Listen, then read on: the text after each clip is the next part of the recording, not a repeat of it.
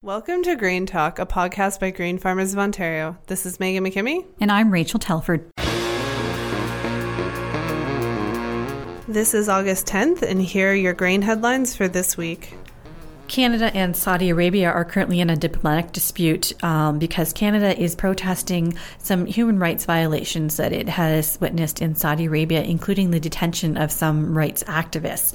As a result, Saudi Arabia's national airline is canceling flights to Toronto. Um, they've also instructed their investment brokers to uh, sell off all of their Canadian assets. On Wednesday, that momentarily created a dip in the Canadian dollar, but it did rebound by the end of the day. Of note for grain farmers, there is an impact to some of our grain exports. Saudi Arabia's main wheat buying agency has announced that they will no longer be buying Canadian wheat and barley. Um, so in 2017, Saudi Arabia bought nearly 70,000 tons of uh, Canadian wheat and about 135,000 tons of Canadian barley. Um, but on a brighter note, G3, which was um, formed in 2015 by the Saudi Arabia Agriculture uh, and Livestock Investment Company SALIC and the U.S. Uh, grain handler Bunge came together to create G3. And G3 just recently announced that um, it will continue business as usual. So that's a positive for uh, the Canadian market. In other agricultural business news, BASF recently announced that they have closed their acquisition of businesses and assets from Bayer.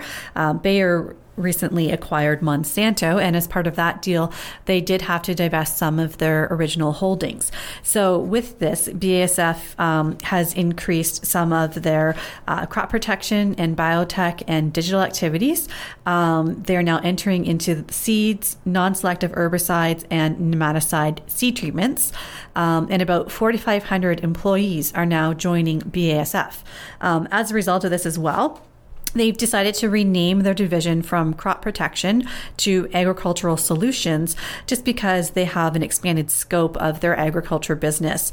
Um, and they've also, uh, the, the division has also established a new global business unit for seeds and traits, uh, again, just to reflect the expanded business that they are now doing. And uh, Grain Farmers of Ontario has announced that uh, we will be bringing Rick Mercer to the 2019 March Classic. Um, and if you don't know Rick Mercer, he's best known for his Rick Mercer report that uh, aired on TV for a number of years and uh, just finished this spring. So it's a great time to have Rick Mercer in uh, to talk about Canadian agriculture.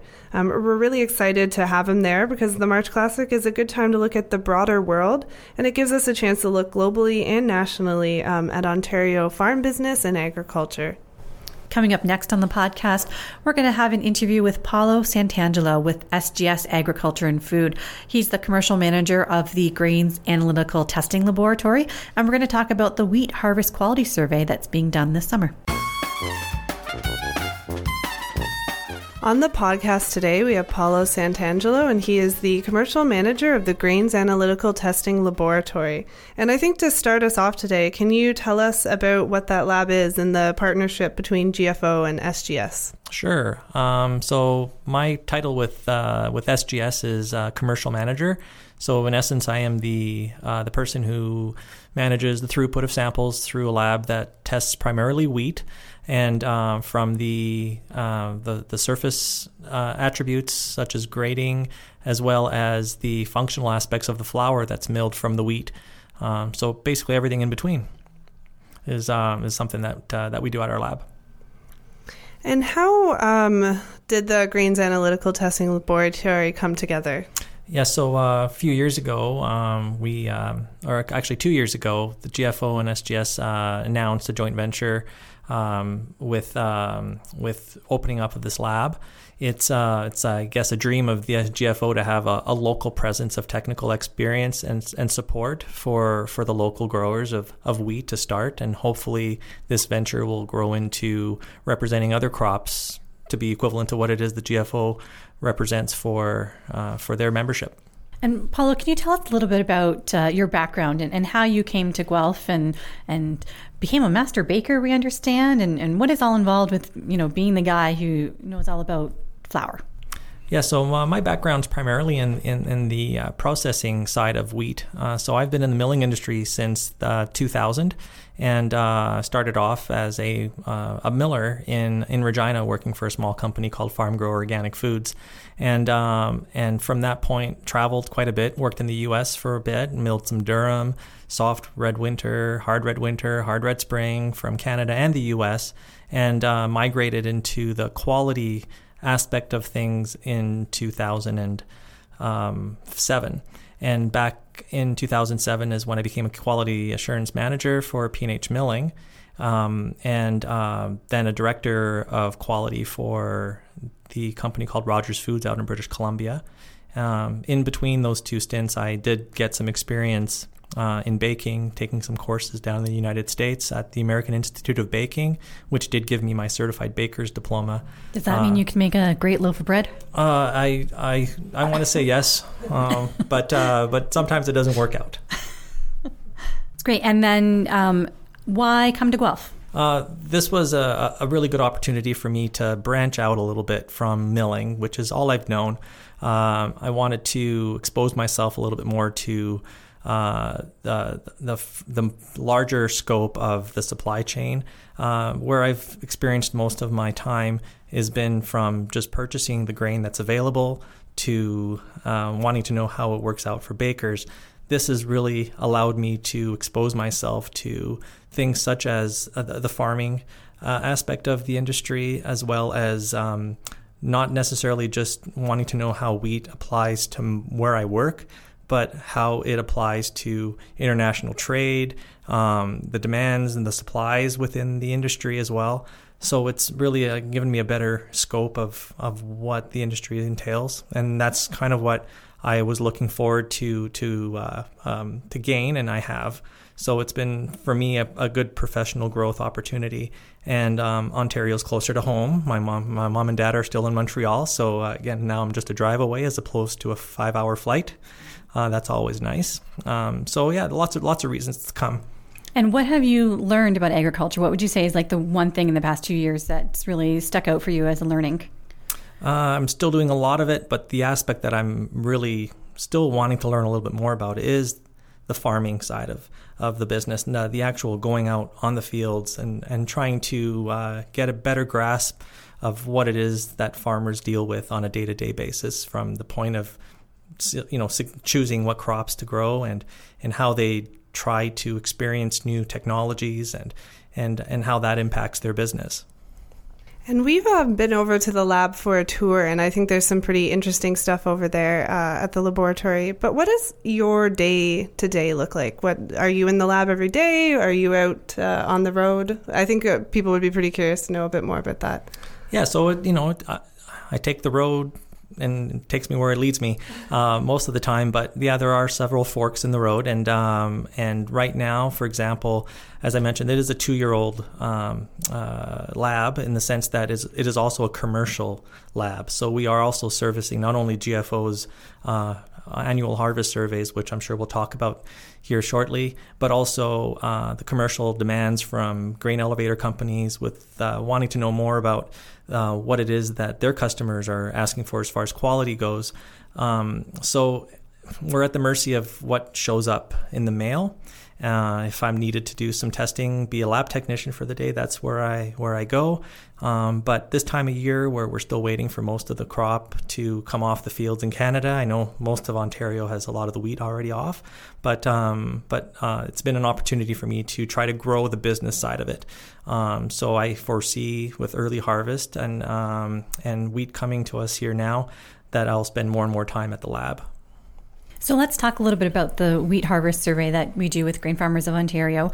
We send all the samples to the SGS lab here in Guelph. Um, can you walk us through that process? So we collect the samples and we get them to the lab, and then what happens? Yes, so those samples are being collected by uh, by GFO, and uh, they submit these samples to our trade office in Hensall, uh, where they provide the initial grade on the on the samples individually that are received. So. Um, so farm A submits a sample, we grade it. then we have one from elevator A or what have you. Um, then what we do based on those grades is we segregate them by grade as well as by type. So we receive soft red winter, soft white winter, hard red winter, hard red spring as well. Not many of those, but um, but nonetheless, what we do then is form composites from those individual samples that make up those those those groupings, and then uh, proceed to mill them to get the flour. And once we have the flour, we then do many of the other types of tests that are more related to the functionality or end use quality for baking, uh, such as farinographs and, and, and t- dough type tests. And I, I, know we've had a few rounds of results come in on the wheat harvest survey. Can you just talk a little bit about um, what you're seeing so far on those? Uh, so we've done two already. This uh, this will be our third. Uh, 2008 crop, 2018 crop will be our third third round. Um, and uh, what I've seen for sure is an increase in the number of samples each year that make up those composites. So again, more representative uh, every year, and I suspect the same to be for 2018. Seeing that uh, we are perhaps mm, almost halfway in the collection side of things and have approximately 200 samples, and uh, we received just over 300 last year. Um, so that would be one thing that I've seen. The other is um, reproducibility of our testing. Uh, we are able to see trends as well from one year to the next, and it being represented very well out in industry. Great. And we also do uh, the end user survey. And so, for our farmers um, that might not know a lot about that, what is that survey? So this is a survey we send out to industry, primarily those who buy the wheat here in Ontario. So the grain elevator companies such as Parrish and Heimbecker and um, some of the, the, the brokers as well, like Thompson, they may be the ones who are interested in in knowing what these results are. So what we're most in, in, tune with is wanting to make sure that we are providing them with the information they want to know. So, um, so we're on a maybe every two years or so type of a schedule. We will send out this survey to industry wanting to know what their priorities are, what they what they're hearing out in industry as to being the most important parameters and and ranking them that way to make sure that we're still relevant with respect to the information we're providing them on a year to year basis. And we've talked in the past that farmers often think that protein is the most important thing for the end user, but that's not always the case. And there's a, wide range of different characteristics that are looked for. Can you touch on some of the other things that are, are asked for by industry? Sure. Uh, in in Ontario, primarily, um, there are, from what I've learned, because I'm still learning, is um, is the issue with uh, DON or or fusarium pretty um, important here in Ontario, meaning that it's a little bit more susceptible in this region than it is out in the west, for example. Uh, but that's slowly changing, perhaps. Uh, the other um, thing that I've seen is, as far as that goes, is also the falling number. Those are those are two of the primary um, concerns with farmers as well as millers here in, in, in the area when it comes to buying Ontario grains. Again, that might change over time, but um, but until those two situations are are taken care of with you know genetics improving or or you know climate change maybe helping farmers one day, um, that could that could change and priorities may change as well. So there's uh, a couple of terms that farmers not be, might not be familiar with, and you just used one of them, falling number. Can you explain what that is? Sure. Falling number is uh, an, a test that's used to indicate the amount of enzyme activity that's uh, occurring in the kernel. And again, the enzyme activity is as a result of sprout sprouting, um, and the more uh, sprouting that has occurred, uh, in the grain, typically the more falling or uh, more alpha amylase enzyme that's present, which again is there is a linear relationship between the amount of uh, of alpha amylase presence and how well it will behave in in baking. Uh, too much alpha amylase is very, very detrimental to bread quality. And so, if you have too much alpha amylase, meaning too much sprout damage, then that could be uh, an issue that cannot be overcome by bakers. So, what is alpha amylase? Uh, it's just an enzyme that's uh, present in the wheat to break down starches into sugars for the plant to have energy to grow. And um, for those of us that have been, I think there's a lot of pretty neat uh, machines over there when we are walking through your lab. Um, and there's some that we might not know a lot about what they actually do. So, what is the Ro- Ro-Tap machine? Is that right? Yeah, that's a that's a manufacturer name. Oh, okay. Uh, but but industry refers to it uh, very very often, and I would use that term as well. But what it's used for is to determine particle size distribution in samples of uh, durum semolina, for example, which is a granular uh, type product, and um, they you know industry wants to know where the majority of the um, of that par- product sits uh, with respect to the other portions of that product. Um, so it's a just basically a sieve machine um, with a stack of different sizes, and we pass the material through it and see what we get. And there's also a fermentation cabinet in the baking room. What's what's that about? So when when you bake, uh, one of the most important parts of baking is allowing for the dough to rise and also ferment and uh, get those flavors from the acids that are formed from the fermentation process. So this is a, a, a very controlled little box where you ma- monitor temperature and humidity. Uh, and, and, as a lab, we have to make sure that it's the same temperature and same humidity every time. Um, so one of our uh, one of our key parameters for that is is those two um, those two uh, items, and um, and it's always controlled. So it's a controlled proofing and controlled fermentation. And uh, I have a note here about the glutomatic machine, and that sounds kind of interesting. What does that one do? So it's um, it's something that's used to isolate just the gluten that's in dough. Uh, so it's a little mixer where you add water to flour, and flour is primarily made up of two components: starch and gluten. So um, when you pass water through the dough as the um, dough is mixing all the starches kind of dissolve in the flour in the water and passes through a screen and leaves the gluten slash protein however you want to call it um, in in that in that little uh, vessel. And then you weigh the gluten and you end up with a wet gluten um, parameter or dry gluten if you want to dry it out and see how much of that is dry and also a gluten index result and for um, the end users, why is that an important, uh, I guess, information to find out?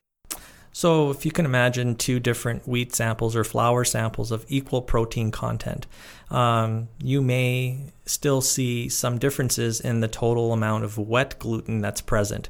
In other words, one gluten or one flour sample may absorb more water in that process than the other, so the overall weight of the gluten might differ. So it's a matter of trying to determine how much of it is actually functional protein uh, versus non-functional.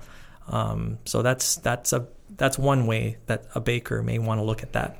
And when we talk about gluten, that's often in agriculture uh, a hot topic. People want to avoid gluten. But I remember when we did one tour of your lab, you actually showed us that gluten ball, and it's not really a scary thing after all.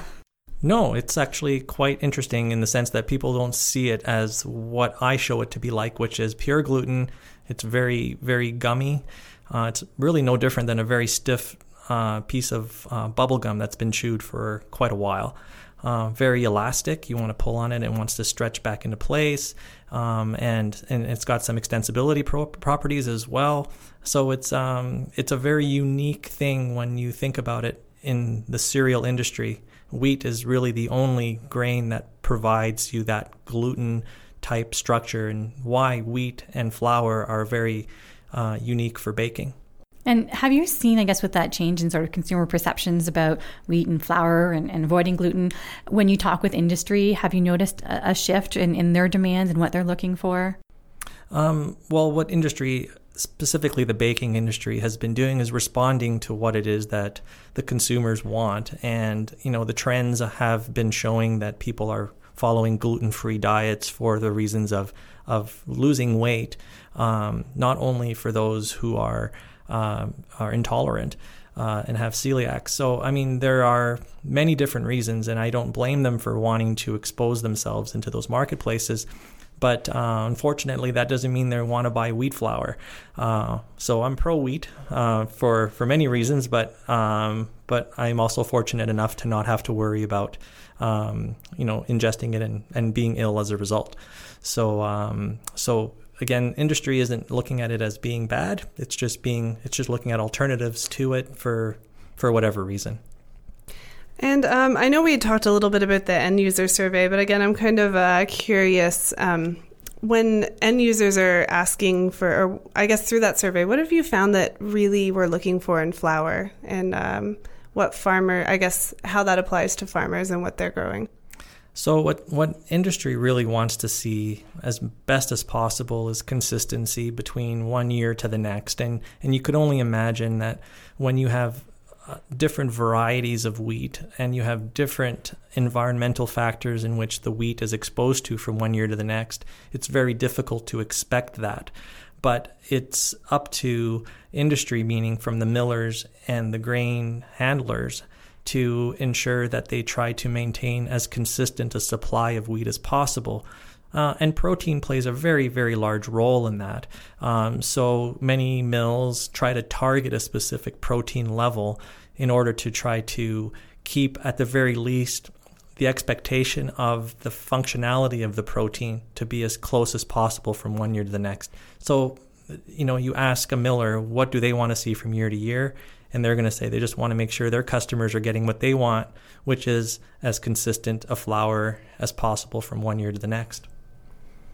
And do you find out of all the tests that you're doing in the lab, is there one that um, you think might be more applicable or not, or uh, an area that might get focused on more?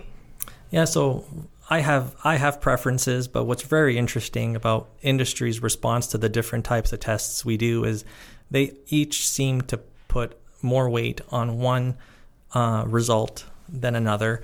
Um, they may attri- they may put that weight on for whatever reason. Could be as a result of um, of it on how it handles on their production line if they're a very commercial mill. Uh, it could be something that they've correlated with a trend of poor quality that they say, oh, if my flour result is less than this number, then I see this problem. So they may have set their own standards based on something they've seen a correlation with. Um, so, so it's very difficult to say that there's one piece of equipment or test that has more relevance than another. Uh, we offer all of them because they are all relevant, uh, and um, and we just want to be able to to meet whatever it is that their expectations are of flour quality. And what do you find that they're mostly using Ontario flour for? What are the, some of the main uses? Well, yeah, no surprise to many listeners. Uh, the, the, the major wheat variety that's grown in southern Ontario is is soft red winter wheat. So soft wheats are primarily used for products such as cookies, uh, pie crusts, and and muffins and cake mixes. All the tasty things. All the stuff that takes a lot of sugar as well. Yes. Um, so um, that's that's primarily what those products are used for. Also crackers, and we have uh, a large. Uh, uh, importer from the United States who buys quite a bit of it from from Ontario farmers uh, and we thank them for that. Um, and the reason they come up here for it is because we do provide them with the wheat that then gives a flour that works for them. So, uh, so Ontario wheat is good for uh, those types of products, just as good as it is out west. So, do you think that providing the results that we do from the lab helps to maintain a reputation with industry? Yes, I, I, sure, I certainly do. I mean, if um, if buyers know what to expect, then they'd be more willing to uh, to buy from Ontario. If they're buying blindly uh, or they're basically taking a chance, what we're doing is letting our opportunities, meaning marketplaces, know how they, how to expect our wheat to perform, how it compares to other markets, uh, and uh, more importantly, if they're already using it and they see our new crop harvest survey show changes, then they know how to adapt. Uh, that those are those are the main main importances when it comes to our our survey and and how it can um, provide that information to market. And has there been anything um, since you've been in this position that you've learned that you found really interesting or surprising, or what what what have you gathered as you've co- gone along in this position? That's a that's a tough question to answer. a little open ended. yeah. Um, Any differences with Ontario versus some of the uh, out west? I don't. I don't. Uh, primar- you know, I came from BC where it didn't snow very often. Um, so, and the climate was a lot milder than it is here in Ontario. Uh, so that's not something that I, I can say I like more. Um, but uh, but I am a an Eastern kid from Montreal, so it's not something new either. Um, but uh, but you know, as far as what it is that Ontario offers, uh, versus what BC offers. Uh, it offers the same type of people, both nice, friendly, uh, very, very easy to, to live here. Um, but uh, but when it comes to the, the, the industry itself, the milling and grain industry, I find that there is a difference between how um, how uh, how farmers are in both regions. Uh, just one example that I can think of is I used to always call farmers farmers when I was here, and uh, went out west, and um, and all of a sudden when I said a farmer, or I called a farmer a farmer, they said no, we're not farmers, we're producers. So I started calling farmers producers, and come back out here and I have that habit of calling farmers producers. And I went to one of the, I think it was the first um, March Classic a couple of years ago, and I was being introduced to farmers, calling them producers, and they were insulted. we're not producers, we're farmers, and we're proud of it. So again, just just little little differences like that um, and I'm still getting used to them. I find too, if you talk to American farmers, they say that they raise wheat and corn and soybeans. They don't grow them, and that I find is a distinction too, because here we say we grow crops and we raise livestock, yeah. but there they raise crops, which I've I've noticed is a difference. Yeah, uh, and I've never I don't I can't remember ever talking to a farmer or producer in the United States. So uh, they're growers. They're they're they're whatever they want to be, but in the end, they're all contributing to the. Uh, to the sustainability of, of crops, and they are, uh, you know, I, I, would have to say, um, you know, uh, intelligent and using technology to their advantages just as well as they are here in Ontario, from what I see. So, on the technology front, what's changing in the lab in terms of technology? Um, I would say very little. Um, farm uh, flour milling is an ancient uh, production uh, uh industry, and and when uh, when you think about the quality aspect of things, it's not very different today than it was many years ago. I would have to say that if anything, the only thing would be interfacing with with computers. Um, so very minimal data entry compared to the days of the past. Uh, our graphs used to be with ink on paper. Now it's digital. Uh, so again, it's a little bit more friendly for users of the equipment and for those who have to work with the data. Um, but um, but the equipment itself is very much the same, or pretty much does the same thing. And a lot of the tests you do, um, this got me thinking because I didn't know a lot about uh, the sort of test you're doing. When we were in there, we see the, the the dough that was blown up into the big bubble, and the test you're doing stretching. How new is are those type of tests? And and since we've been focusing on maybe that end user. That's a that's a good question. I, I don't know how long that test has been around, but I know it's been around longer than I have been in the industry. Um, and um, and that specific test is the uh, the alveograph, and uh, and we form a, a dough patty, let it sit for a while, and then pass a jet of air underneath that patty to blow a bubble, no different than you would if you were chewing bubble gum again. and that bubble gum reference comes back. Uh, blowing that bubble and, and that resistance you feel initially when you blow the bubble and how big the bubble gets before it pops. Well, that's what we're doing with this test, exactly that, but measuring what that resistance is and, and continuously through the time that bubble is growing and, and then also measuring how long it takes before it pops. So those are all types of um, measurements that have to do with the gluten properties that are uh, specific to that flour sample. And if farmers want to get any of this type of testing done themselves, can uh, can they submit uh, individual samples to that to the Grains Lab? Absolutely. Uh, we have a submission form that they would have to submit with the sample they would like tested, uh, indicate to them uh, to us what it is they want done to it, and uh, with the contact information that they would provide on that submission form, we would report back to them as quickly as we can. Um, and that address and all of that information is on the form itself. Um, and that form could be found at our website, uh, www.agtest.ca.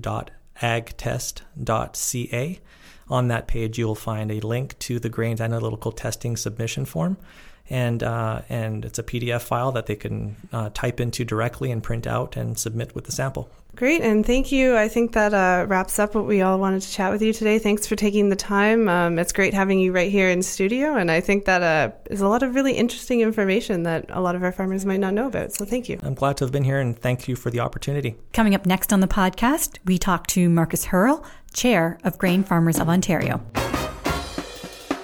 We are here with Markus Haerle, our chair at Grain Farmers of Ontario. Um, and last week, uh, the Grain Growers of Canada had an AGM, and at that AGM, we uh, Grain Farmers of Ontario became a member, and you're now the vice chair. Can you tell us a bit more about the importance of that? As uh, we were looking always for a national voice for the grain and oilseed industry uh, to be established across the country, grain growers of Canada certainly had the uh, some of the structure in uh, that we were looking for, but uh, there needed to be a little bit more focus into how they take the approaches to address the issues that are coming from the um, provincial organizations and uh, how they can be addressed. And um, now the, uh, the the whole process came together and uh, it was approved that uh, the uh, rejuvenation uh, process for the grain growers actually ended up that grain farmers of Ontario joined uh, with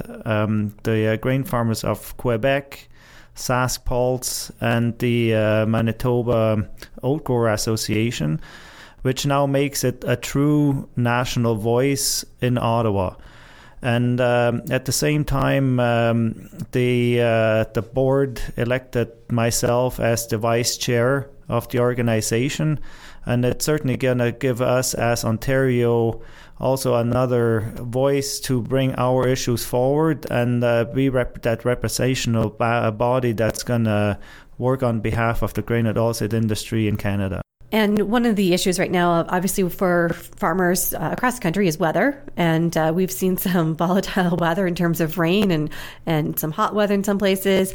Um, and that's been affecting wheat harvest. Can you talk a little bit about um, how the harvest has been going across the province?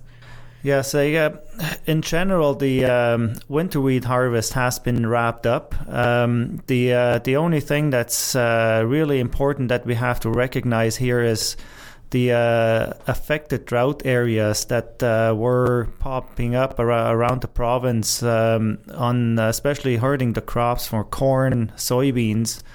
And um, now, with the relief that we got the last two weeks from the rains uh, across the province, that certainly helps those crops. But on the uh, wheat front, uh, we have to remember with uh, some of the precipitation that we got, some of the quality issues certainly came to the forefront also. And uh, there has been some struggle to finish off on the winter wheat front with good quality, but now with the uh, spring wheat uh, harvest starting, there is still a lot of optimism that it will be still a, a good, decent crop coming in.